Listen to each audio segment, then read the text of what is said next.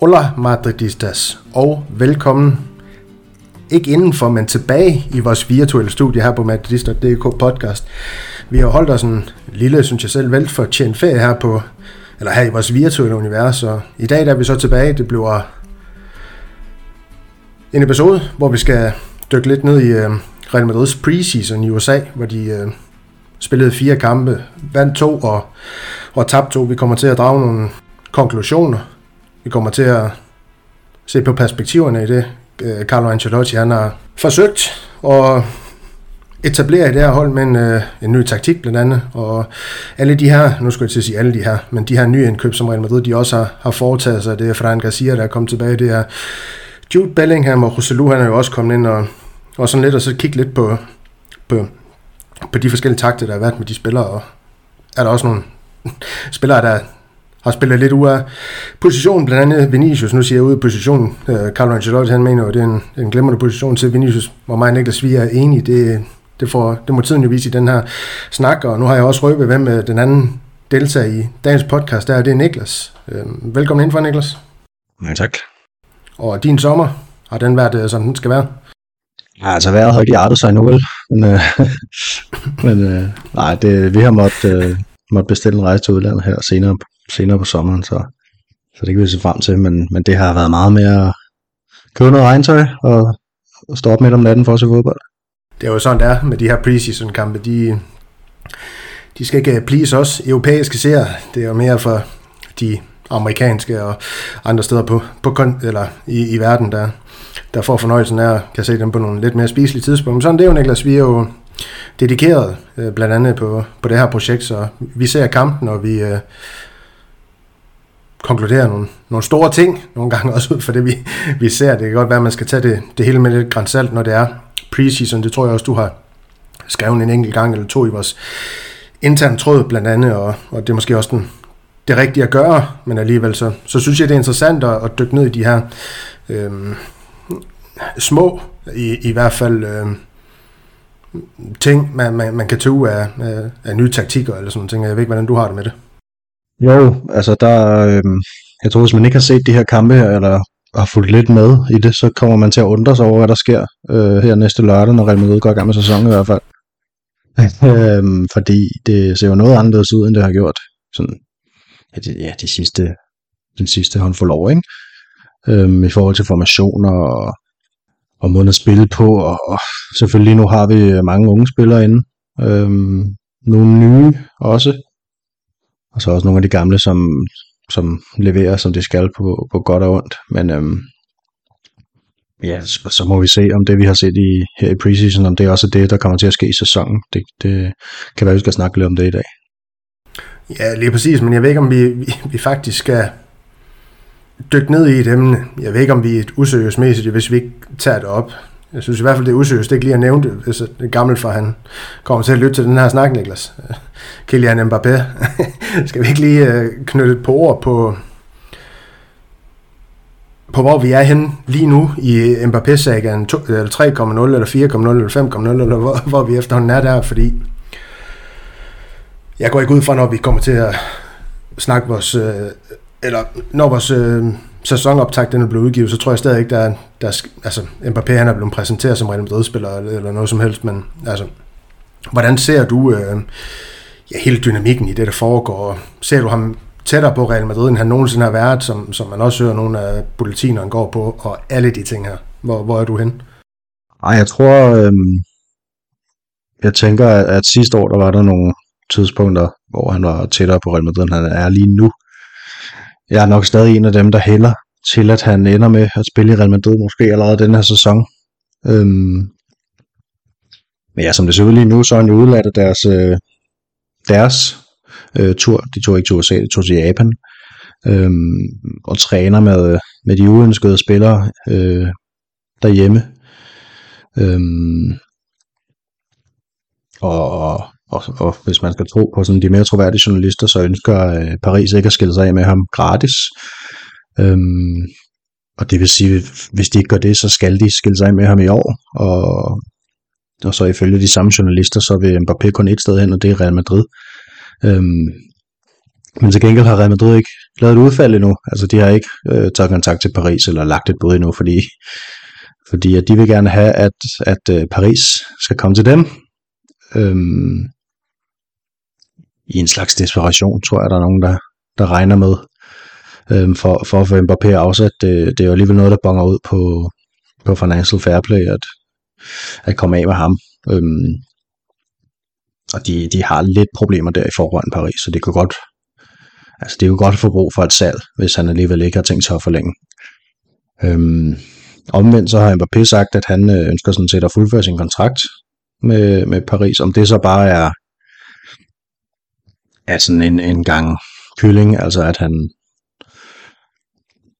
han prøver at presse sig ud af Paris, uden egentlig at få fans og så videre på nakken. Vi ved jo, at de her, de her PSG-fans, de, øh, de, de bliver hurtigt utilfredse, øhm, når, når folk de får stjernenykker. Det øh, har både Neymar og, og, og især Messi nok øh, mærket noget til, og også ejerne af klubben, tænker jeg, og præsident og sportslig ledelse øhm, er jo også blevet protesteret imod. Så, så den er svær lige nu, synes jeg. Altså, jeg, jeg tænker jo lidt, at for mig der er han forskellen mellem at være blandt favoritterne til Champions League, hvis vi får ham, og hvis vi ikke får ham, så, så ser jeg os som nummer to i La Liga. Og ikke i nærheden af de bedste hold i Europa. Øhm, så jeg personligt håber da helt vildt meget på, at han kommer.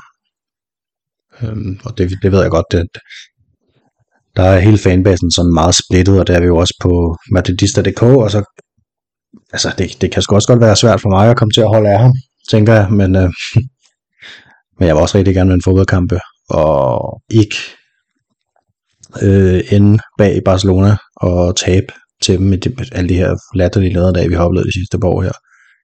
Øhm, og som jeg ser det, så er han sådan set den, vi mangler, fordi vi kan godt leve en sæson, hvis vi er så gode andre steder, så kan vi godt leve en sæson mere med en, med en højre bak, som, som godt kunne bruge øh, et fornyelse.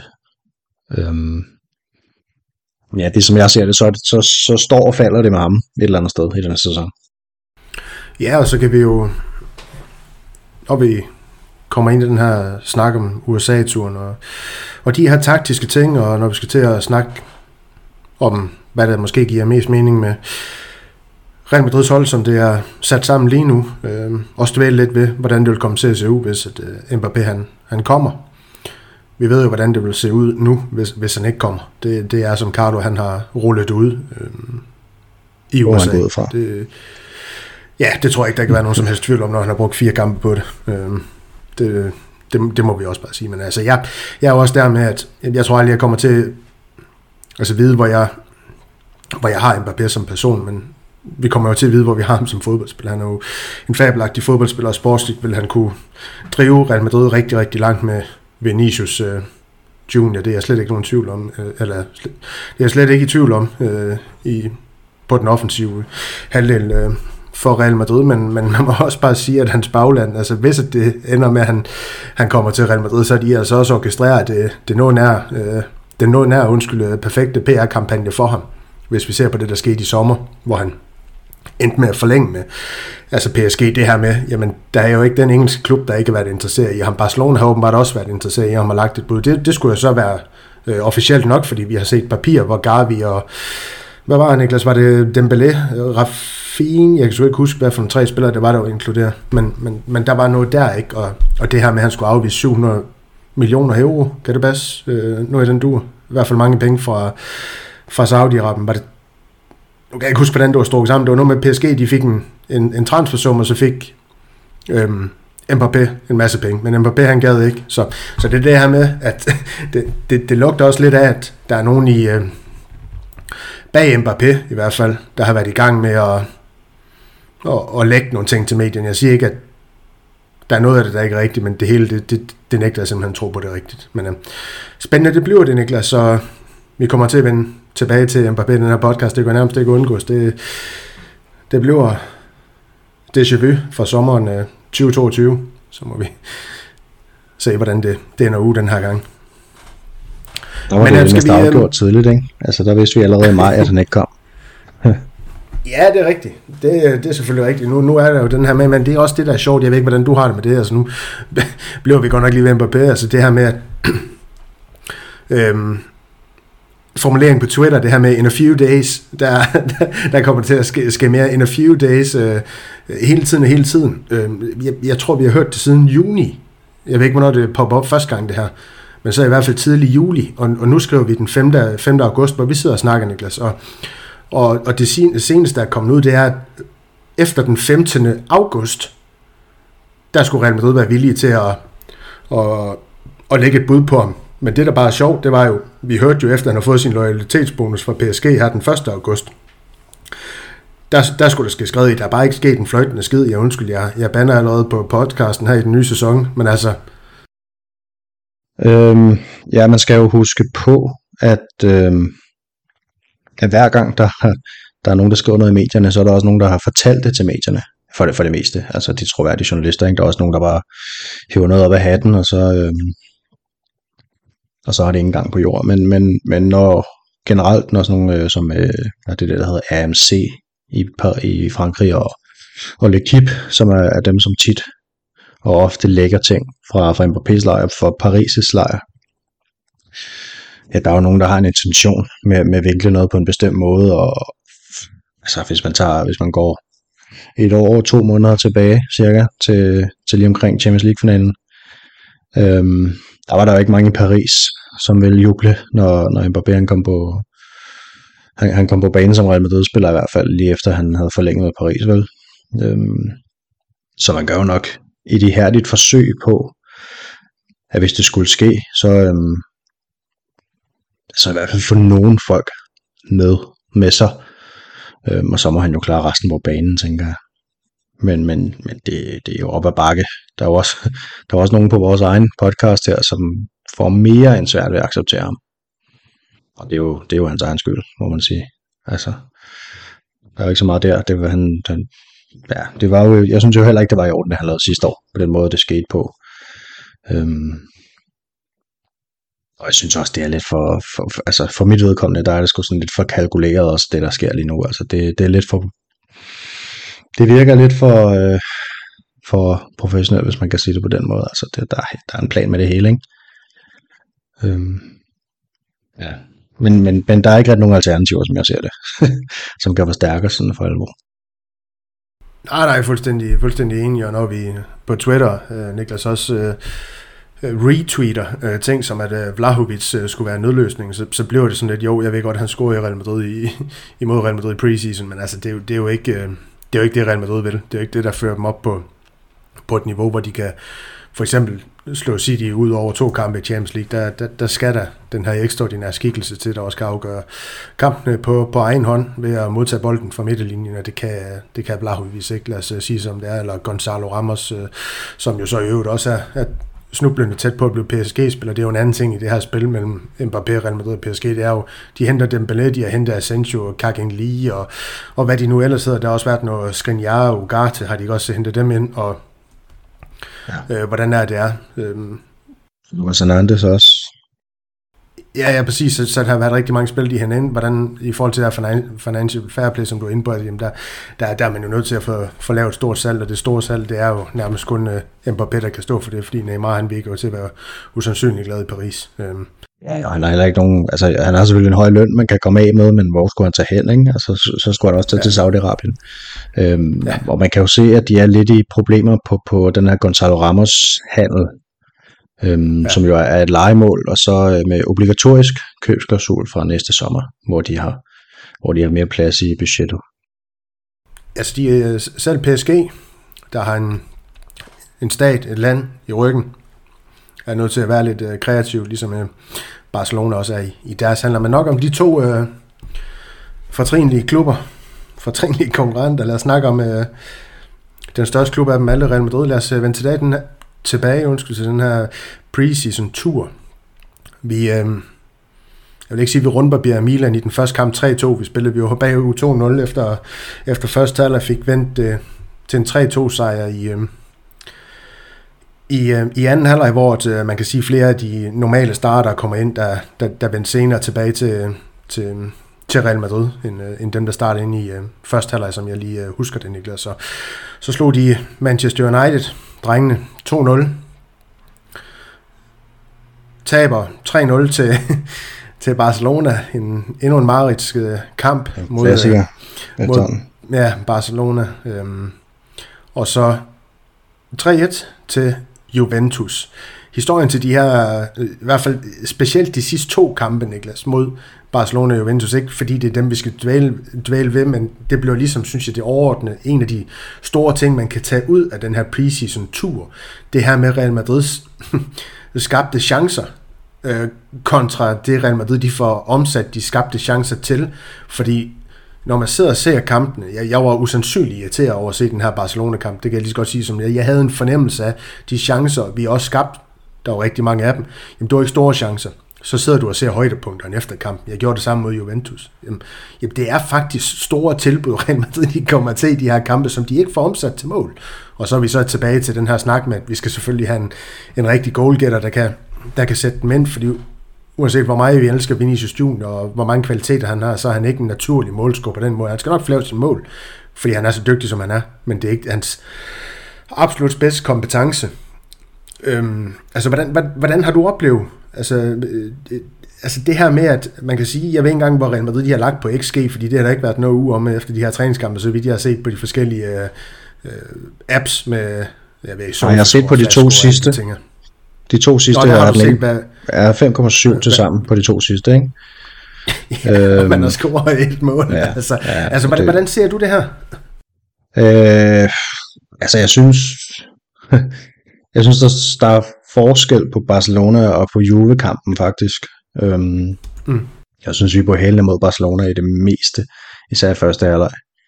Øhm, men, men altså de to sidste mål, okay, det, nummer to der er Famin Lopez, den kommer efter, at Kroos mister bolden. Øh, mm. ja, ja. Centralt i banen, ikke? Og nu er det ligesom sket, og så behøver det ikke ske igen i denne sæson. Og så sparker han jo bare ved krogen. Det er godt sparket ind. Øhm, og så det sidste, det er sådan en overtidsmål, som Federn Torres laver, hvor man måske satser lidt for meget. Øhm, og det samme sker jo med, med Vlaovic, øh, 3-1-målet mod Juventus.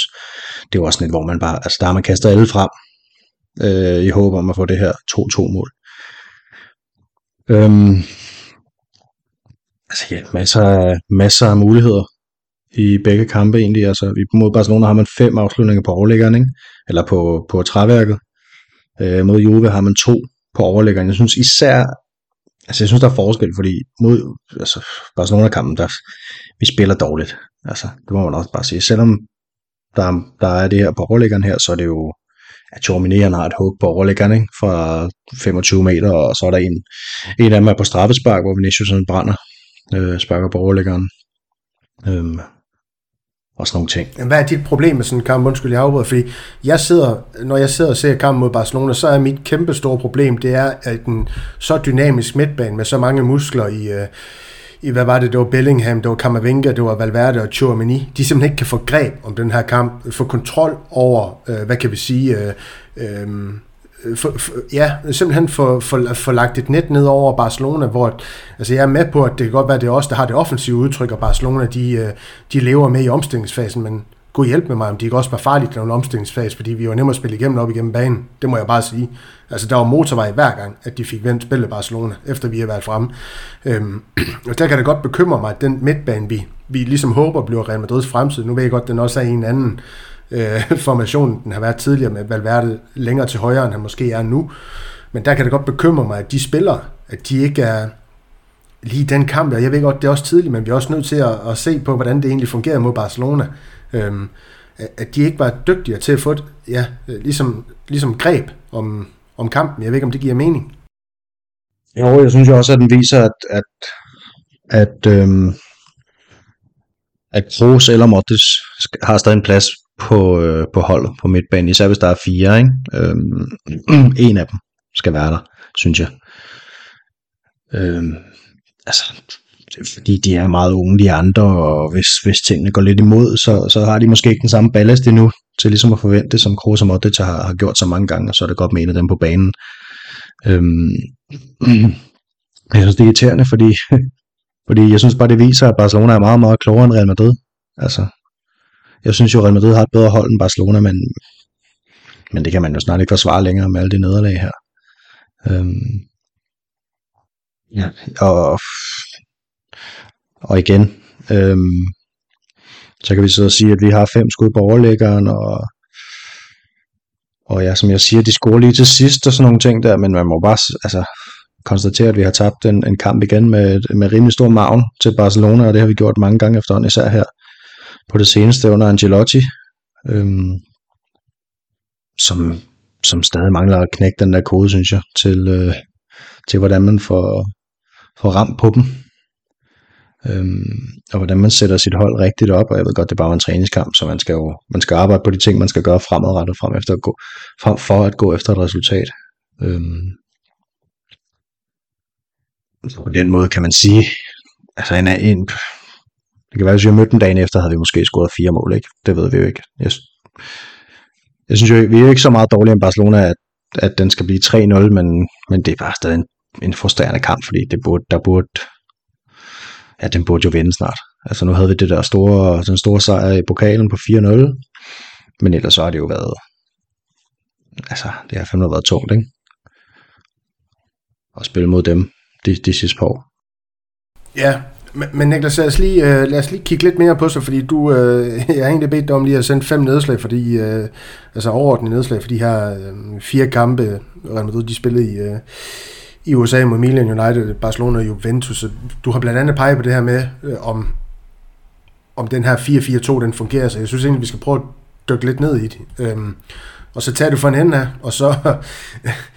Nej, det lyder også forkert. Øh, fordi vi skal ikke til at snakke om, om Courtois eller Lunin fungerer i en 4-4-2, men lad, lad os sådan lidt overordne, altså, hvad du sådan synes, der,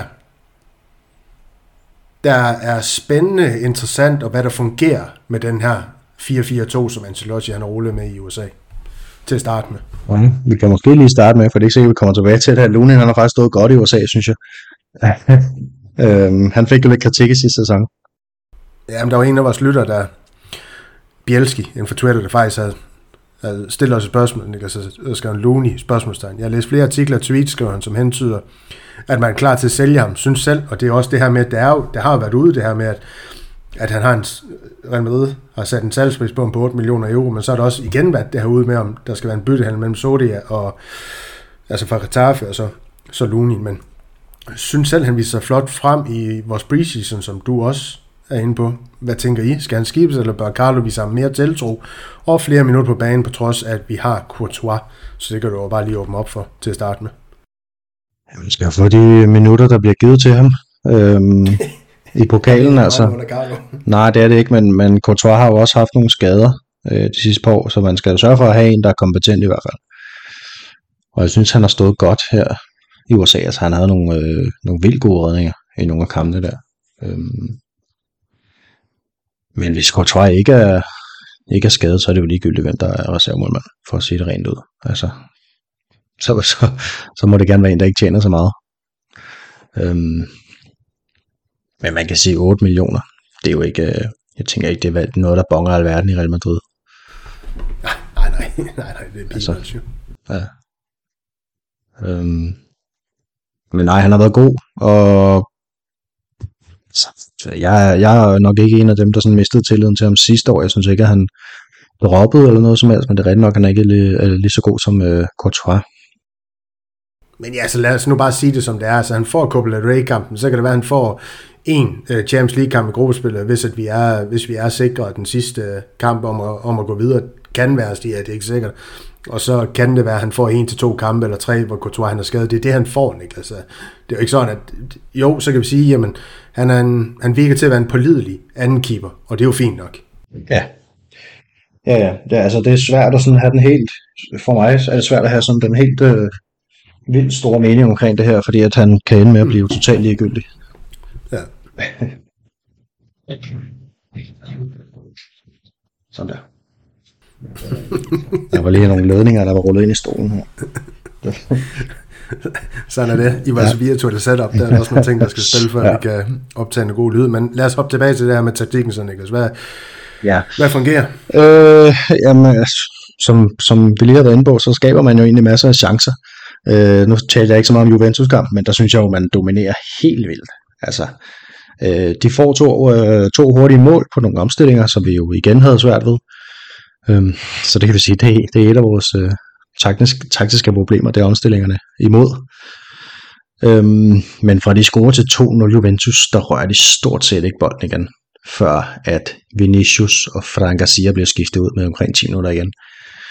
Øhm, jeg synes, at statistikken lå på omkring 30%, men det føltes som mindre. Det føltes som powerplay, som om de bare stod og parerede, og så sendte den tilbage til Real Madrid hele, hele tiden. Øh, i, I en times tid, eller mere. Øhm, så, så, så der har jo været i, i nogle af kampene stor dominans øh, og vildt øh, pres ned mod modstandernes mål. Øhm, og så skal det lige sige, at den her Juventus-kamp, der spillede Vinicius øh, rigtig godt. Altså, der var en kamp, spiller for mig i hvert fald. Øh, og troede konstant, og lå også lidt mere ud til venstre, end han har gjort i de andre kampe. Så det er klart, at man skal lige, man skal også lige lære det. Og så kan det godt blive til noget, men, men i de her kampe, hvor han har ligget meget centralt, der har, der har han godt nok været ringe. Altså, i forhold til hans normale niveau, ikke? Øh, fordi men, han, han har ikke den her plads. Nej, men det er måske også det, de skal blive bedre til i selve taktikken, Niklas. Øh, jeg nu afbryder dig igen, men lige for sådan at snakke lidt ind i det her med, at jo, taktisk, og vi snakker jo om det her med, jamen, hvad er taktik i, i, i moderne fodbold?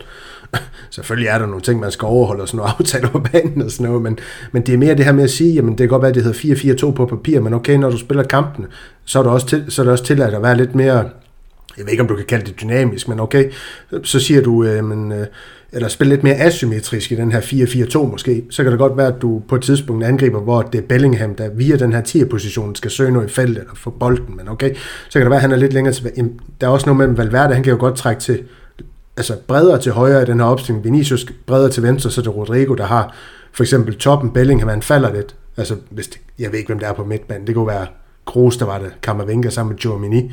Altså, der er bare mange muligheder i det her, som man jo et eller andet sted også skal have spillet ind, for det bliver rigtig, rigtig godt, fordi lad os nu bare også sige det som det er, altså Vinicius, han er nødt til at også operere lidt længere til venstre, det kan blive svært, når, hvis Mbappé han kommer, men som det er nu, han skal operere længere til venstre for, for at være den Vinicius, vi kender, at være den Vinicius, der får, får sat et aftryk på banen. Han kan ikke være, være spilleren, der modtager bolden, hvor han har modstander i ryggen og skal, skal vende på dem, eller stoppe bolden, lægge den tilbage eller vende på det. Altså det, det bliver noget magtværk med ham, altså fordi den teknik, eller den kunde har han måske ikke lige i sit repertoire.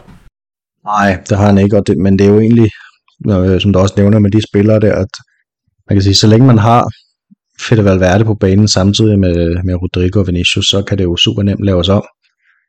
Øhm, I perioder, eller, eller når man har bolden, øhm, til, til at blive en 4-3-3, og det er jo det samme, det gør i mange klubber.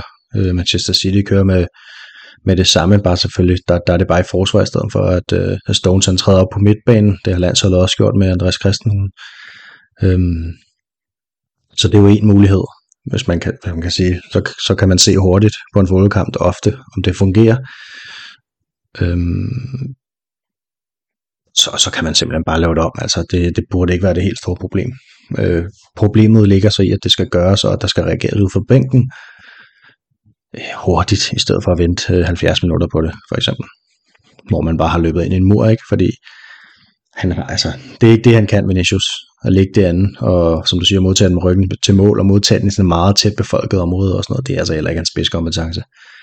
Han skal, han skal have, have, have snuden mod kassen, og så skal han gerne have lidt plads at løbe på, øhm, og så bliver han rigtig farlig.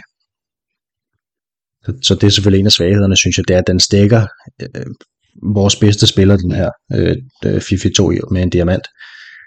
Øhm, I hvert fald i de første kampe. Øh, her den sidste var det, var det egentlig udmærket. Men det er jo et af problemerne. Og jeg, så, altså, det, selvfølgelig skal det blive et problem, når man spiller med to angriber, og ingen af dem er angriber. Øhm, altså han sidder ude på bænken, ikke, og kommer nok ikke til at få mange starter, selvom han jo egentlig har vist sig ret farlig. Han har så desværre fået brændt nogle chancer her øhm, i, i, i kampen her, men han har så også gået et fremragende mål, men men ja, så, så, og så kan vi snakke Mbappé igen, ikke? hvis han kommer, så kommer vi jo aldrig nogensinde til at se Real Madrid spille 4-4-2. Det tror jeg simpelthen ikke på. Altså, så skal de jo alle tre ligge deroppe øhm, og bytte rundt i formationerne og så videre. Så jeg vil sige umiddelbart, øhm, Så det, altså det har set svært ud for angriberne på nær Vinicius mod Juventus. Ellers så har, har angriberne haft det svært den her. Så har vi en højre bak, som også, altså man må sige 4-4-2 med, med sådan en diamant, den, den er jo lidt smallere end en 4-3-3, og, og derfor kræver den måske lidt mere offensivt af baksene. Øhm, Ikke let. og så på højre side, der har vi altså bare ikke, jeg er ked af at sige det, men, men vi har jo ikke verdens øh, klasse baks på højre side simpelthen. Øhm, så jeg tror, det, det kan også godt blive hårdt derude, ikke? Altså Frank Garcia har været god over på venstre. Der er, der er masser af ben i ham i hvert fald. Han, han, han løber konstant, og han øh, sparker på kassen lige så snart han kan komme til det, og ja, takler hårdt. Øh, jeg, jeg tror, folk bliver glade for ham, hvis man ikke har set ham endnu her i, i opstarten, så skal man nok, så synes jeg, man skal glæde sig lidt. Og vi kommer til at se masser til ham i starten, fordi Falderman, det er jo blevet skadet igen.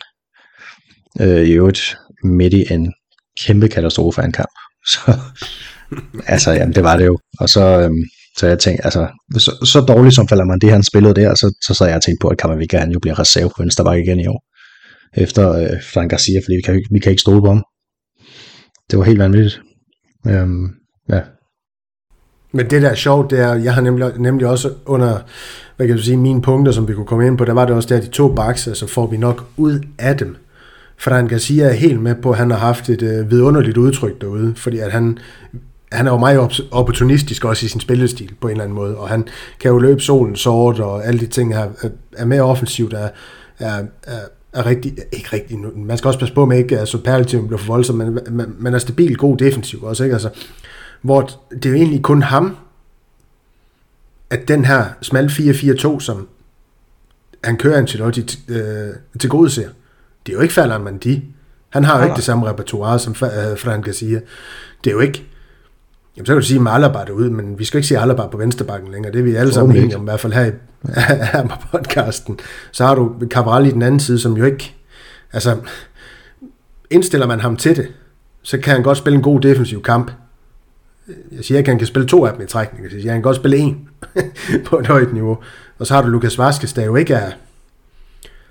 Altså, vi er ikke 2018 længere med, Nej, med Lukas Vaskes. Nu er det desværre. 2023. Øh, ja, jamen præcis. Og Så, så det der med, at jamen, den her opstilling... Et, vi snakker om, jo, den gør Bellingham god. Det er også et af dine punkter. Den gør Bellingham god. Så kan vi snakke om, hvad den ellers gør godt. Ja. Ja, altså fordi man kan... Vi har... Ja, som sagt, vi har været gode til at ikke at skabe store chancer, men vi været gode til at komme til afslutninger, ikke? fordi der er også så mange på midtbanen, der kan sparke udefra. Øh, Bellingham, Camavinga, Chouameni og Fede Valverde kan alle sammen sparke udefra. Så der vil jo altid være en trussel der, som, som tvinger et forsvar til at, til måske lige at træde på meter frem, når vi har bolden, og det kan selvfølgelig give noget plads til Vinicius bag dem. Øhm, har også været rigtig, rigtig god på den her øh, sommertur, synes jeg. Jeg synes, han har spillet sig i startopstillingen. Øhm, jeg ved ikke, om, om, om, om Ancelotti er enig. Det får vi at se mod øh, Athletic Klub. Øhm, i de første kampe så midtbanen jo virkelig god ud. Det synes jeg også, faktisk også, den gjorde i perioder mod Juventus, men, men især i de første kampe, den her firmands midtbane her. Øhm, det var også nogle af dem, som, som noget godt af det, og Bellingham har fået en god start, som du siger. Øhm, læ- ligger rigtig godt der i, i mellemrummet og på tieren. Øhm, kom, og han kommer også til at score, score pænt altså mål, tænker jeg, den sæson. Øhm, men der er mange, der er også bare nogle spillere, som overhovedet ikke, øh, som, som overhovedet ikke noget godt af sådan en, en opstilling her. Og man kan sige, hvad, hvad for en opstilling skulle vi have, som giver mening, der til gode ser Cavaral og Lucas Vazquez, ikke? og falder man det, altså femmandsforsvar måske. øh, så de fik lidt ekstra støtte øh, centralt. Jeg ved det ikke. Altså, hvis det stod til mig, så øh, måtte man jo gerne skib, skib, skille sig af med dem alle tre. Øh, et eller andet sted, eller i hvert fald en af de to højrebaks, Så, så, så den, der var tilbage, kunne være reserve. Øh, jeg synes, Frank har været god. De andre tre har ikke været gode. Af vores backs. Og så har Odriozola jo også fået spilletid. Øhm, og det er jo, han er jo heller ikke Real Madrid-spiller. Nej, det forlød jo, at han skulle være La Real-spiller, gjorde ikke det? Men jeg Jo, der ikke, var om lidt på et tidspunkt, men øh, det er som om, ja. det er gået sig selv igen. lad os se, hvad der sker, sker med ham. Men Niklas, det her med, altså for jeg har jo lidt sådan skrevet også, at den her, igen skal man passe på med, hvordan man får det formuleret det, men jeg har egentlig bare valgt at skrive dårligt defensiv, fordi jeg synes jo, at der var, især med Barcelona, en motorvej igennem, det her med, når Barcelona de fik Europa bolden på deres øh, øh banehalde, for eksempel i, uden for Eiffeldt, så gik det satan ned og ramme stærkt, så var de bare op i den anden ende, og det var ikke, jo, det er selvfølgelig også det her med at få kombineret sig igennem fra Barcelonas side, men der var også, det var også nemt at kombinere sig igennem, fordi der ikke var noget, hvad kan man sige, defensiv struktur, synes jeg, øh, i, i, i den her øh, 4-2-2, nej, hold kæft, 4-4-2, som Ancelotti han, han rulle med, og, og så kan man sige, at han har været ude til det her med, at det kan godt være, at de skal stå lidt dybere, jamen hvad mener du med, at I skal stå lidt dybere? Hvad er det, der skal stå dybere?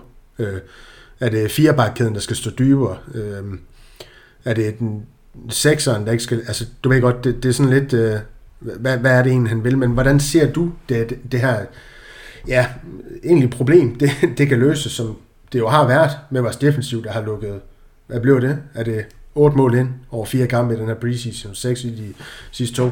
Ja, det må det være. ja, hvad fanden er problemet egentlig? Øhm, ja, som du siger, altså omstillinger har været, det har været tunge, ikke? Øhm, det er jo svært at sige, altså jeg er jo ikke meget for at sige, at så skal man bare gå dybere, fordi jeg synes jo også, at i nogle af kampene, der har det fungeret rigtig godt, når vi har presset højt. Altså som jeg sagde før, så havde altså Juventus havde ikke bolden i en hel time nærmest. Øhm, fordi man bare tog den fra dem på, på deres banehalvdel. Øh, så er det så to omstillinger, eller tre omstillinger faktisk, de, de scorer på. Men altså, kan, kan man ikke arbejde lidt videre med det der? Altså, altså det, det kommer jo til at koste mål, når man skal vende sig til noget helt nyt. Øh, det vil det selvfølgelig gøre, og vi ved jo godt, at han kunne ikke, han kunne, han kunne ikke tillade sig at presse højt med, med en midtbane med Kroos og Modric. Øh, det, det, det vil aldrig fungere, men, men når man nu har den midtbane, som man har nu, så kan det jo godt fungere, fordi der er fire spillere, der godt kan løbe, øh, og to angriber i øvrigt også, som, som også godt kan, kan løbe og presse, bare de bliver dirigeret til det. Øhm, så, altså, jeg tror, jeg håber, jeg håber på, at man øh, simpelthen arbejder med det her høje pres her, som jeg synes har fungeret godt i dele af kampene, og som jo også gør, at man, man ikke skal løbe så langt for at score mål på modstanderne. Øhm, og hvis man vinder den højt på banen, så er modstanderen også altid i ubalance. 100% af gangene. Og det gør det altså også bare nemmere at score mål. Og nogle gange så mislykkes det, og sådan er det. Øhm, der findes jo ikke en perfekt taktik i fodbold. Så, så spillede alle på den måde, ikke? Øhm, ja, det er mit håb, at man får, får implementeret den. Øhm, og det behøver jo ikke at spille med alle de fire unge inde på midtbanen, for at det fungerer. Det er rigeligt med tre. Øhm, og, og, det, og det går jeg ud fra, at man også kommer til at køre med i de fleste kampe, hvis vi ender i en diamant. Ja, og, og Niklas, lad os, lad os lige blive lidt ved, ved den her midtbane, fordi du har jo netop også skrevet det her, det var du også inde på lidt før, at du mener, at Germany, han har, har spillet sig på holdet fast. Han skal spille, siger du. Øh, ja, det synes jeg. Ved ikke, om jeg vil anfægte, jeg ved ikke, om jeg vil anfægte den til men for, for mig i mit hoved, der ser vores bedste midtbane bare stadig ud, også fordi jeg har erindring om, hvordan Kammervinka han sluttede øh, sidste sæson er. Øh, altså Kammervenka på 6'eren, Kroos på den ene 8, og Valverde og så Bellingham. Det er i mit hoved stadig lige nu det stærkeste, uagtet hvordan Germany har gjort det, men det afhænger, eller det hænger nok mere sammen med, at jeg stadig gerne vil se Kroos derinde. Og det er ikke fordi Kroos han lavede en god aflevering til, til Vinicius, der, der endte i en kasse mod Juventus. Det er jo bare det her med stadig at have den der, når vi har så mange øh, spillere derinde, der har nogle, øh, vil jeg sige, andre spidskompetencer end Kroos og, og, Modric, der, der er lidt mere vil jeg sige, kølige øh, på bolden. Det vil jeg stadig mene, de er over Tjurmini, Kammervinke, Valverde og Bellingham. Jeg siger ikke, Bellingham er dårlig på bolden overhovedet, Niklas, men du ved godt, hvad jeg mener med det. Øhm, at, at han så, ja, en af dem så stadig skal være der. Ja, du kan have se, hvor langt der er deroppe, når øh, Bellingham han stadig ser op til, til spillerne, som Kroos og Modric klapper af dem, når de laver afleveringer og sådan noget der. Men, men ja. Jeg vil også gerne have en af dem inde. Mit problem med, med, med det, du siger, er bare, at i den her, i de her fire kampe her, har Kammervenka ikke spillet sekser på noget som helst tidspunkt. Det har været Kroos. Hvis, øh, hvis Turmini ikke har spillet, så har Kroos spillet sekseren, selvom Kammervenka har været på banen, og det synes jeg er underligt. Altså, det er underligt. Øhm, fordi, som jeg så det, så var, var Kammervenka egentlig vores startende sekser i slutningen af sidste sæson, så længe at vi havde en venstre bare klar. Øhm, og jeg synes, han var blevet bedre der, end han faktisk har været på 8'eren, og så kommer han nu og skal spille 8, selvom Chomini ikke spiller. Det synes jeg er dybt underligt. Øhm, altså, jamen det, det, og så de her forlydende med, at hvis Kroos, at Kroos måske skal starte ind på 6'eren mod et lille klub på udebanen i første kamp, det synes jeg også er fuldstændig vanvittigt. Altså, når du har simpelthen to af de bedste i hele Europa til at spille 6'eren, at man så vælger en tredje spiller. Øhm, og jeg er med på, at han kan dominere kampen øh, på bolden, hvis alting lykkes, og hvis presset sidder der og så videre, så er han jo fantastisk at have Kroos. Men det er jo bare ikke sikkert endnu. Altså, jeg, jeg vil virkelig gerne have noget, noget solidt defensivt i den kamp der. Øhm, så, så, så det er sådan set mine tanker med, med Chomini, han også skal spille, så var han også så stærkt spillende, synes jeg, i USA, når han kom ind. Eller når han også i det gang, man startede, at, at, at der synes jeg, det faktisk var, var nærmest vanskeligt for mig at se midtbanen være bedre under ham. Ja, jamen altså det... Altså Chomini, han har, han har gjort det, gjort det glemrende, og, og jeg synes egentlig også, at han kom godt for land i, land i sidste sæson. Det var jo lidt ærgerligt, at ja, det var det for mange af vores spillere, det her VM, det lige pludselig, pludselig kom, og det her form, form, den her formnedgang, der ligesom ramte uh, truppen uh, kollektivt på en eller anden måde, og, og Chomini, han blev også hårdt ramt af det. Det var som om, at han aldrig rigtig fik, fik bidt sig fast i Real Madrids uh, ja, hold i, i løbet af foråret. Um, han har så gjort det måske modsatte her i, uh, i preseason, fordi de bulletiner i spansk presse, det forlyder jo også, at både Camavinga og Chomini, de, de, de bliver fast starter. Uh, det forlyder jo også, at der er en forventning om, at Ancelotti han går yngre, end han, han gjorde sidste sæson på midtbanen. Øh, her tænker jeg på, på Modric og Kroos, der, der nok kommer til at se til færre minutter, end de gjorde i, øh, gjorde i fjor. Øh, men men det, det er et interessant puslespil. Det er interessant at, at se, hvordan han kommer til at, til at forvalte det, Carlo Ancelotti. Øh, jeg tænker bare sådan lidt det her med 4-4-2. Hvorfor man ikke går i med 4-2-3-1 i stedet for? Altså hvis man vil noget med det hold, altså Valverde stadig til højre, så har du Kamavinga, Chomi, og så Bellingham, og ja, du ved godt, men... Jamen, det kommer af sig selv, hvis en angriber, tror jeg. det kommer i sig selv. Altså, ja, men det, jeg tænker, det er fordi, at José Luané, han skal ikke starte inden for Real Madrid. Altså, det, øhm, nej, nej, men det... Så bliver man nødt til at gøre noget andet. Selvom ja. Rodrigo, han, han har spillet mange kampe på nieren.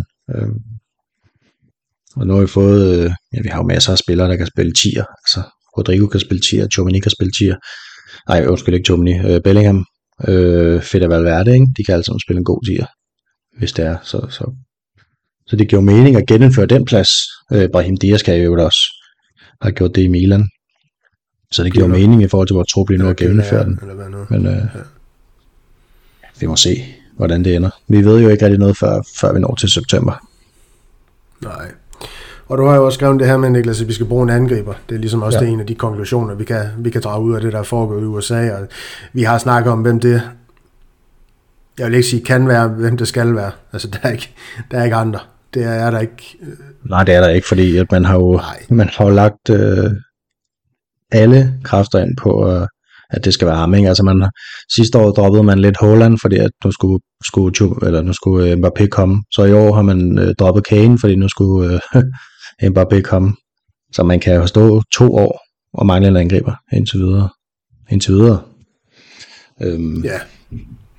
Så må vi se, men ja, næste år kan det jo ende fuldstændig det samme, hvis han nu ikke kommer i år. Altså, så er det tre sommer ja, i træk. Det, er, det, det, det overgår jeg simpelthen ikke. Nej. Det, det gør jeg. Nej. Men øhm, der er det her med, at, øhm, at venstrebakken er, er afgjort. Øhm, og der er jo det her med, at man kan, man, kan, man kan spille sig på, og man kan spille sig af. Det er vel lidt en kombination ja, af det ja, hele. Det er det faktisk. Øh, altså for os med Dissas, der er det jo lidt sådan, falder man han gør, hvad han kan i, i hver kamp, mere eller mindre for at spille sig. Han kom jo blæsende fra start i sin Real Madrid-karriere, viste de her øh, lidt omvendt Marcelo, øh, den her force defensivt, men det er som om, at altså den er der heller ikke længere. Han virker meget usikker lige pludselig, og han, han foretager sig nogle han er, sjove ting han er simpelthen der, faldet så meget niveau ja, i forhold til for et ja. par sæsoner siden. Det er helt vildt. Ja. Og det er jo sådan lidt, man sidder med frode om munden, når sådan en som Fran Garcia, han kommer ind, ikke? Altså, mm. af begejstring her over at, at se noget nyt ude på den her vensterbak, og han, han forvalter den jo også godt. Ja, det må man sige. Altså, han har, han har grebet den indtil videre. Han har spillet godt, skal det siges. Mm. Øhm, og falder man det har spillet dårligt. Altså, så for mig er der ikke nogen tvivl om, at den der venstreback, den er afgjort, og man, en af styrkerne ved at være fodboldspiller, eller en styrke, man kan have, det er jo også at være tilgængelig. Og falder man det er aldrig nogensinde tilgængelig stort set, og Frank Garcia har jo nærmest ikke oplevet at, at sidde over i sin karriere, vel? Øhm, hvor den, så vidt jeg husker, der var han, jeg tror han missede 21 minutter i alt i La Liga sidste år. Altså ikke med skade eller noget, men bare som, hvor han var blevet skiftet ud. Øhm, så han var den markspiller, der spillede flest minutter, selvom han jo er sådan en ret eksplosiv bak, som løber rigtig, rigtig mange meter. Så han altså åbenbart ikke brug for den helt store gang hvile. Men man spiller selvfølgelig flere kampe i Real Madrid, end man gør i, i Rayo. Så nu må vi se. Øhm, men vi har jo også folk til at aflaste ham. Altså Nacho kan godt stå i en kamp. Falder man de, hvis han bliver klar på et tidspunkt, kan jo også tage den. Øhm, forhåbentlig en af de mindre kampe, og, og Kamavinga øhm, kan jo også, og så er der David Alaba, der også er en mulighed. Og han, han kan jo godt få et hvil en gang med, hvis det skal være. Men jeg håber, han er, jeg håber, han fortsætter det her med at kunne spille hele tiden og være klar øhm, til alle de store kampe i hvert fald. Ja, men det er en der synes jeg også bare, det vil være så super tragikomisk på en eller anden måde, hvis at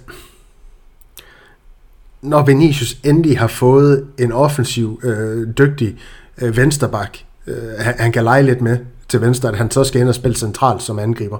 Altså det vil på en eller anden måde, jeg synes jeg, være, være super tragikomisk. Øhm, fordi ja, det, det er her, sådan noget andet, er til netop til venstre at gøre Vinicius endnu bedre. Ja, det er sådan noget andet i, i den her med, hvem det styrker og så videre. Altså, ja. det nytter ikke noget at komme til baglinjen, hvis du ikke har en mand at slå den ind til. Øh, for Frank Garcias vedkommende. Vinicius han finder jo ikke et indlæg. Altså, jo, det er på Fede Valverde i, i Champions League-finalen der, men ellers så er han jo ikke sådan en, der søger et indlæg. Han, han vil jo højst sandsynligt slet ikke være i feltet, når det indlæg kommer, fordi han gerne vil have bolden dybere i banen. Øhm, så det er selvfølgelig en... Ja, det er selvfølgelig lidt ærgerligt. Men man kan sige, at Mbappé er jo heller ikke hovedet stærk, så forhåbentlig så øh, bliver det småt med indlæg i år. Øhm, I forhold til, hvad det har været de sidste mange år. Hvor vi har haft Cristiano, der går head, og Gareth Bale, der går head, og, og Benzema her det sidste år, der også går head. Så har vi altså ikke rigtig nogen i år, sådan til at starte i hvert fald. Selvfølgelig kan Jude Bellingham komme med i feltet, øhm, men så er det jo sidste kampene, når, når Roseto han skal ind og, og prikke en ind. Han er meget god til at finde dem, Roseto. Han har bare ikke været særlig god til at ramme målet endnu på, på det her hovedstød. Øhm, Nej, det kan man også se. Han har taget sig lidt til hovedet, ikke? fordi han har bare nogle lidt store chancer. Ja. Så til gengæld skåret på et saksespark. Ja. ja. Men han må også gerne putte uh, tabinsen ind, når det er, at uh, de kommer på fødderne af ham. Men så er der ham her, Jude Niklas øh, Bellingham. Øhm, vi havde jo også to også lavet en velkomst podcast øh, til ham, men øh, hvad har, hvad har alligevel imponeret dig mest øh, med ham her i England og i Real Madrid i de her ja, fire kampe indtil nu? Jeg tror, det som, øh, som jeg er mest tilfreds med, det er nok det her med, at han Ja, for det første har han integreret sig rigtig godt. Det kan vi se fra træninger og fra kampe og fra alle de videoer, det kan, der kommer det har, det har man da svært ved i Real Madrid, har man ikke det? Jo, det har man jo hørt, at det var umuligt for andre udenlandske spillere. Ikke? Men han er altså blevet god venner allerede med, hvad er det, Brahim Diaz og Lucas Vazquez og så videre, øhm, og faldet rigtig godt til, ser det ud til. Øhm, og så synes jeg, synes, det er svært at se på, om han lige er fyldt 20 år. Altså hvis Real Madrid ikke havde det her system med, at man, den der anførte, den der spiller flest kampe, så, så tror jeg, han, så har han nok været der om en håndfuld år, måske, tænker jeg. Fordi at han, han er typen, der, der skal være kaptajn på et fodboldhold, synes jeg. Men, men han vil være en leder uanset hvad.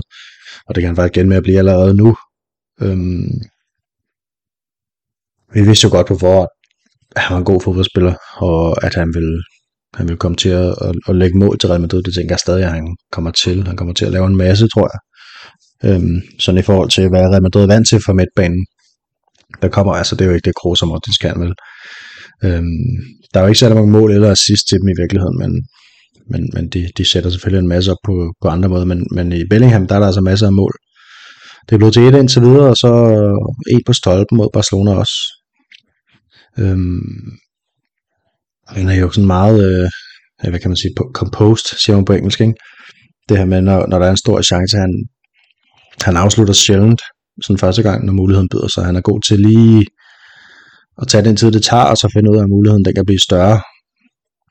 Øhm, det synes jeg er imponerende hos en mand, der lige er fyldt 20 i den her måned her. Øhm, eller, nej, nu er vi i august. I juli fyldte han 20. Øhm, og så, jeg tror også, muligvis han er den, der har fået flest minutter i den her preseason her. Øhm, og det er også et tegn på, at han skal starte. Ham og Kammervinka mener jeg, at de to midtbanespillere, der har fået mest i hvert fald. De, så, så de kommer formentlig til at starte i hvert fald. Øhm, og han har været et af højdepunkterne. Der er mange, der, der synes, Jude Bellingham har været den allerbedste i USA.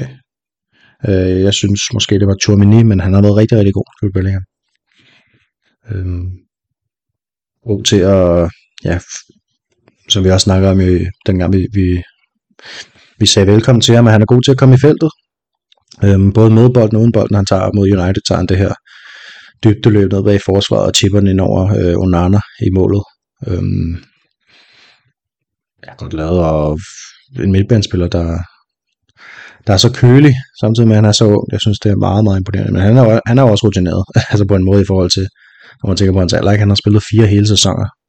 Øhm, træer med Dortmund som fast mand. Øhm, så det er jo ikke en normal 20-årig, vi får ind. Det er en meget moden spiller. Det, øh, det må, må man så sandelig sige. Øhm, jeg tror også, man har en tendens til, Niklas, nu når man får nye spillere ind, og så bliver mere begejstret for dem, over dem, det de leverer på banen, end, end måske andre spillere, man, man har været vant til at se. Altså det her nye Bellinger, han tilfører med det tror jeg, man har en tendens til at blive begejstret for, og så også derfor mener, at han har været den måske bedste spiller for Real Madrid i USA, selvom han selvfølgelig har stået, det giver sig selv, hvis man har har set kampen her. Er der jo andre spillere, du synes, ur dem, vi har nævnt med Frank Garcia, Germany øhm, og Bellingham her, der har, der har vist gode takter i USA? Og Rüdiger synes jeg faktisk har været god.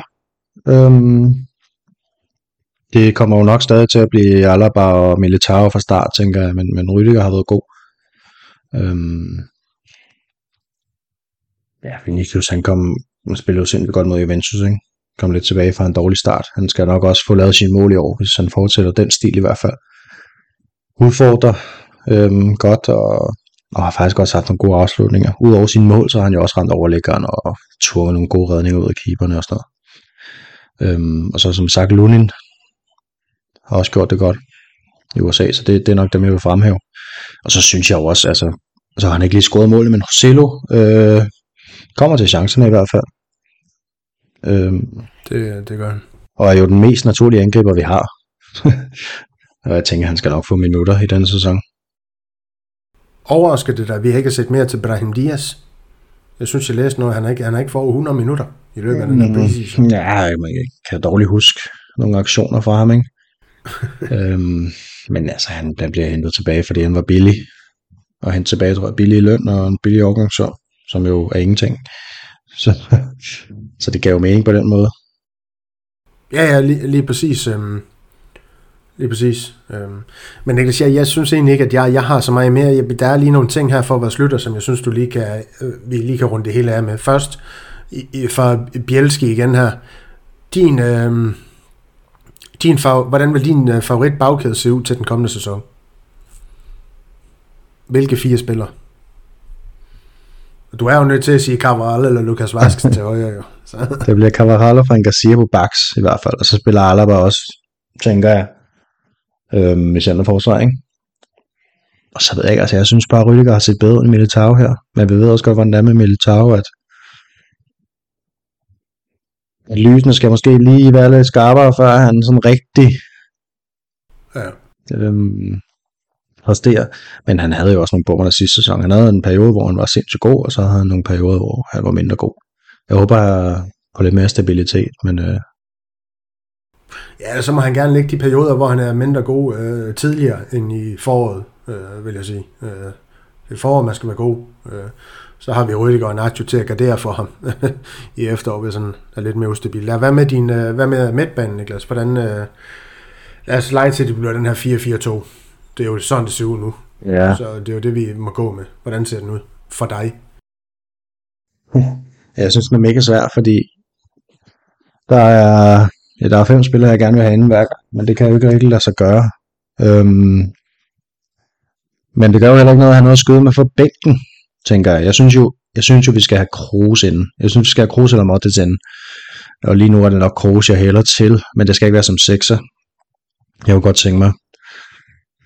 Ja, så kunne jeg nok godt tænke mig, at det var Chomini på den defensive, og så kunne øh, Kamavinga og, og Kroos spille 8, og så Jude Bellingham fremme. Og så kan man skyde med, med Modric og Fede Valverde og Dani Ceballos fra bænken. Altså, vi har jo fem indskifter, så, så på den måde har fodbolden jo også ændret sig, og man kan jo bruge dem. Man kan jo sagtens stille os og skifte noget i pausen, hvis det er. Ja. Hvis, altså, det er jo ikke, når man har fem, så, Hvis han, så brug hvis dem han dog. ikke er rebellen der i Carlo, så kan det godt være, han kan finde på. Ja, men det, det er han ikke. Det ved vi også godt. Altså, det, det er fra 70'ens 20 fra. Ja, lige præcis. Ja. Ja. Niklas, jeg, jeg, har ikke, jeg har ikke mere for i dag. Jeg ved ikke, om du har noget mere, du, øh, du vil med for den her preseason. Hmm. Nej, altså jeg tænker, man skal... De her resultater her, om det er sejre eller noget af det, så skal man nok tage dem med grænsalt, fordi tit så er det jo et hold, som aldrig nogensinde kommer til at være på banen samtidig, øhm, som enten lukker nogle mål ind, eller for modstandernes vedkommende lukker nogle mål ind. Øhm, nogle gange arbejder man på nogle ting. Ja. Altså, jeg vil, jeg vil, jeg vil mane til besindighed, tror jeg, samtidig med, at jeg er en smule bekymret. ikke så meget over det, jeg har set faktisk, men, men mere sådan generelt. Øh, ud fra det, man ved i forvejen. Og det, vi mangler. Og, ja. Ja, og så skal der ikke mere end et øh, indkøb til, før Nej, at, øh, man nej, er i den syvende himmel, og det hele det er, det er godt igen, så hurtigt kan fodbold også gå. Og ja, men det er lad absurd, os se, hvordan det kommer til at gå. Altså, at øh, den ene dag, så er vi er det svært at blive mester måske, fordi at Barcelona er så stabile, som de er, og, og Vejle, det er jo ikke fordi, de har et vanvittigt topniveau, men de, de tabte jo bare aldrig sidste sæson, og så bliver vi jo også nødt til bare aldrig at tabe. Men det er jo svært, når man har en hel masse unge spillere, og man måske ikke lige har en, der laver 25-30 mål på en sæson. Ja, I ligaen i hvert fald. Så vi må se. Det er lidt den, jeg... Det, det er lidt den, men det, det skal vi selvfølgelig tale om i sæsonoptagten. Måske. Tænker Ja, jeg. det, det kommer vi jo tvivlsomt til, for ja. Ja. jeg har også, øh, jeg vil ikke sige en masse galle, jeg skal have med, men en masse, jo, det vil jeg sige. Det, ja. det, det har jeg sgu et eller andet sted. Øhm, Jeg tror, øh, jeg tror, jeg er et sted nu, hvor jeg ikke kommer til at undervurdere Barcelona på samme måde, som jeg gjorde i, øh, gjorde i sidste sæson i hvert fald. Kvæg det her med, at de er så fandt stabile, og og Xavi øh, kontra Ancelotti med den her, øh, eller modsat Ancelotti øh, med, med den her opstilling, han er ved at køre ind nu, øh, har styr på, på defensiven, den de, defensive struktur med Barcelona. Så det, det bliver et hold, der bliver svært at bide skære med, også i den, øh, den kommende sæson, og så kan vi grine af deres spillermateriale som meget vi vil, men det tager vi meget mere om i den sæsonoptakt, der kommer, ja, efter I har lyttet til den her snak mellem mig og Niklas om, om ja, nogle af de taktiske tendenser, nogle af de spillere, der har stået ud øh, i den her preseason for Real Madrids vedkommende, og så kom vi også forbi Kylian Mbappé. Det kunne vi simpelthen ikke øh, lade være med. Også for Jesper skyld. Det er jeg sikker på, han blev rigtig glad for at høre. Men øh, det var alt for i dag, Niklas, var ikke det? Jo, lad os sige det. Så vender vi tilbage inden længe, simpelthen. Vi optager jo om en lille uges tid. Ja, lige præcis. Øhm, lytter derude, I skal jo huske vores uh, mobile paybox, den har jeg ikke, uh, den har vi ikke uh, reklameret for i rigtig lang tid, men det er 1630WV, og ja, I ved, hvad I skal gøre over mobile pay. Vi, uh, vi lyttes ved, når vi er tilbage med vores sæsonoptakt. Real Madrid. Langs.